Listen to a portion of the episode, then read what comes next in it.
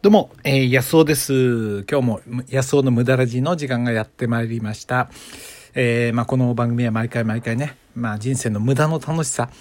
えー、生産的である、効率的になろう、まあ、そういうことだけがね、なんか正義のように思われていることに対してですね、まあ、反逆ののろしを上げているということですね。えー、非効率的なこと、別に生産するもんじゃない、無駄なようなことの中に、まあ、人生ね、楽しみや、え、喜びがいろいろあって、大切にした方が、そういうとこも大事なんじゃないのっていうね、まあそういう主張をしてる、えー、番組でございます。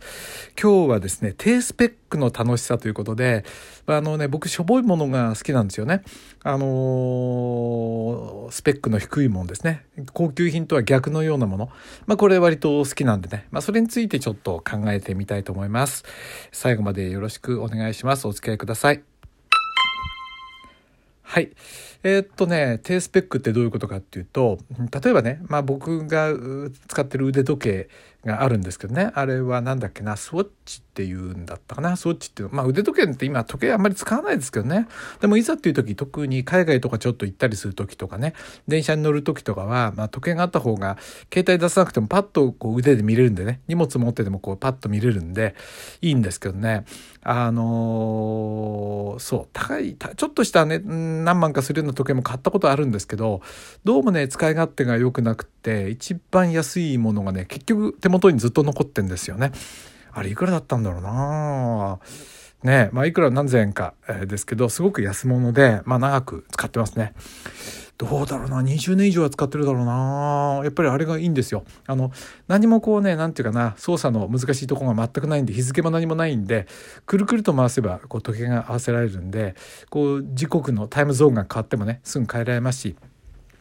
何しろ、もしね、忘れてきたり落としたりしても、何の、その、なんつうかな、気兼ねがないっていうか、まあいいや、みたいな感じなんですよね。まあ、非常にね、気に入ってるんですよ。まあその後また時計、もう一個ね、正確なやつ買ったんですけどね、電波時計で、えー、こう、あと、なんだっけ、太陽光で充電するなんていうね、なんか、あの何、えー、10万年に1秒しかずれないみたいな、なんか、なんか、それが電波時計でしょ？で充電も自動的にこうね太陽の光でやってくれるしなんていうのあるんだけど結局なんかかさばっちゃってね使い勝手がちょっと良くないんですよね。まあ、それがねいいなと思ってます。それからねあとねなんだろうなうんとあ服服がねそうそうそうそうあの服ね結局いいもんとかも結局着なくなっちゃったりしてですね今はもう何て言うかなどっちかっていうと、えー、こうスポーツ系のあのジャージってとかねちょっとスポーツウェアっぽいものあのパンツにしてもねちょっとスポーツウェアあのアウトドアの、えー、ものですね。これが一番こうストレッチするし体も楽だしね。で見栄えもいいしで天気が変わってもあの雨が降ってもこう防水でね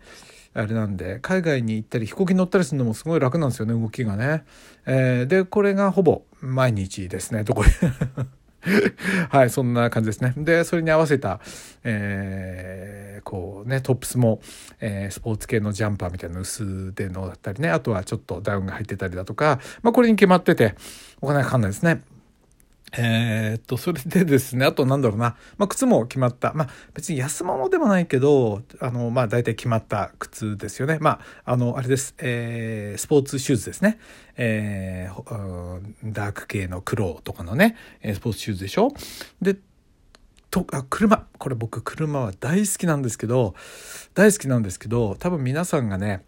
えー、聞いたら驚くようなあの例えば、えっと、税務申告上ね税金の申告上あのなんだっけ年間と30万円以上っていうのはなんか35万だったかななんか分かんないけど何年かによってこう分割してあの減価償却しなきゃいけないんですけど僕のはそれ以下なんでねえー、一昨年買ったんですけども、えー、税理士さんに聞いたら「あこれ一括で落とせるんですよ。な経費にできるんですよ」って言うから どうもなんかこうねいいのかなこれ。原価償却しないでと思ったら。安いんでね、まあ、これが素晴らしいんですよ。今日もねちょっと乗ってきたんですけど毎日うれしく嬉しくて用がなくてもねちょっと買い物に寄ったりしてね、えー、ダイソーまでちょっと行ってきたんですけどね。あの乗り心地が良くてね最高なんですね。はい。とやってね低スペックのものまあ仕事でねちょっとこれカメラ最近はあの動画の撮影をね自分のセミナーを撮るんで撮ってるんでちょっとまあ、仕事上どうしてもいいの買いましたけどほとんどのものは低スペックのものって僕ね好きなんですよ。特に人に見られるもの、えー、自分でちょっと使うねパソコンだとかそういうものはちょっと仕事だからいいもの使わなきゃいけないけどこの服だとか持ち物ですね。えー、バッグ系とかそういうものにしてもすごくシンプルな使いやすい軽いもので安安いものを使ってますね。でこれがねすごく僕いいなと思ってて。でなんでかっていうとねそのブランド物とか高級品とかってね結局瞳に認められて価値が出るもんじゃないですか。だからそのお金を出してるっていうのは人がいいと思うからまあそうでない人もいるかもしれないですけどね中にはね。でもほとんどの場合がそれって人から見てすごいねって言われるためにお金を出してるってとこがあると思うんですよね。でもそれって自分にとって何の価値ももたらさないんですよ僕にはね。人からすごいと思われることに何も価値も僕は感じなくて。まあそうじゃない時もありましたけどねでも今は本当にそうでそれより自分がいいと思うかどうかまあ、これがねすごく幸せの原点だと思うんであのそこに挑戦してるっていうか挑戦でもないけど自分がいいと思うかどうかなんですよね。だからあの高級品とかっていうのは自分がいいともちっとも思わないんでお金を出す価値が全然で感じられないんですよね。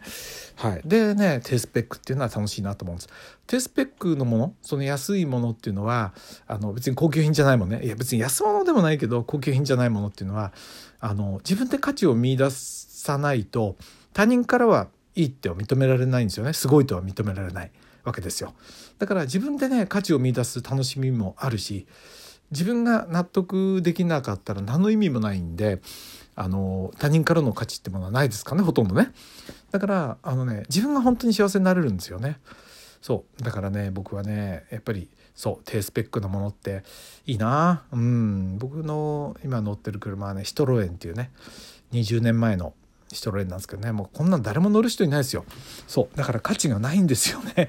だからあんなに安かったわけで。それがね自分にとってはすごい価値を持ってるわけですよね、うん、どんないい車をくれるって言ってもね僕欲しくなくてこっちの方がいいなと思うほど。500万円の車をくれるって言っても多分こっちの方がいいなと思うくらい自分でね価値があるんですよね、うん、だからそういうものが持ってられるっていうのはねそういうものを使う幸せっていうかな。他人から認められて価値を感じるんじゃなくてね。だって他人から認められて価値があるってものっていうのは他人が認めなくなったら急に価値がなくなっちゃうわけでそんな薄っぺらいものねなんか使ってたり身の回りに置いてて全然楽しくないですよね。どう見られるかばっかり気になっちゃってね。そう。うん。例で言うと例えば車でね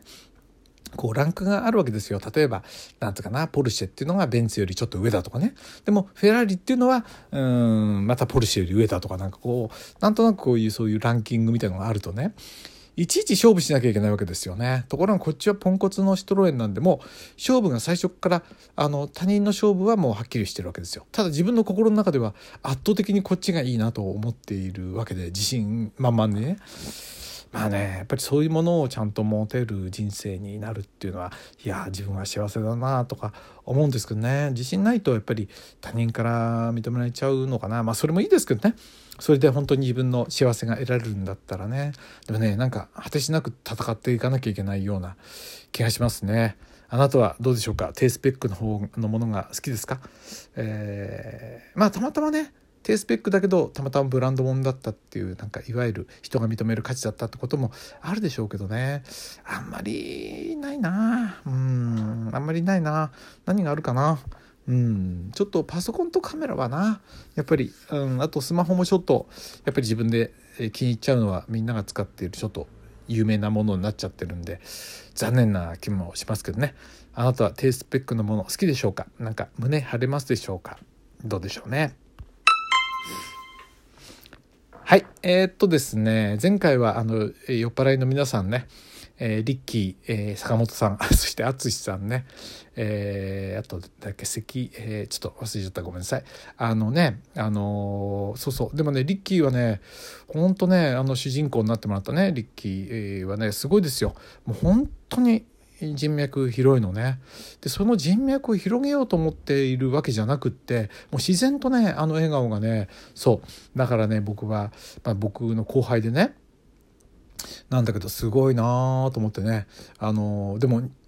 そう1718年前に一回会ったきりなんでね。なんかネットではいろいろつながってるんだけど久しぶりに会えて嬉しかったですよね。面白かったなと思って学ぶものがいっぱいありましたね。若い人からもね。僕よりもだって20歳ぐらい下ですもんね。でも学ぶものがいっぱいあってよかったな。うん。淳さんは相当出来上がっちゃってましたね。はい。えー、なんかろれつが回っちゃって。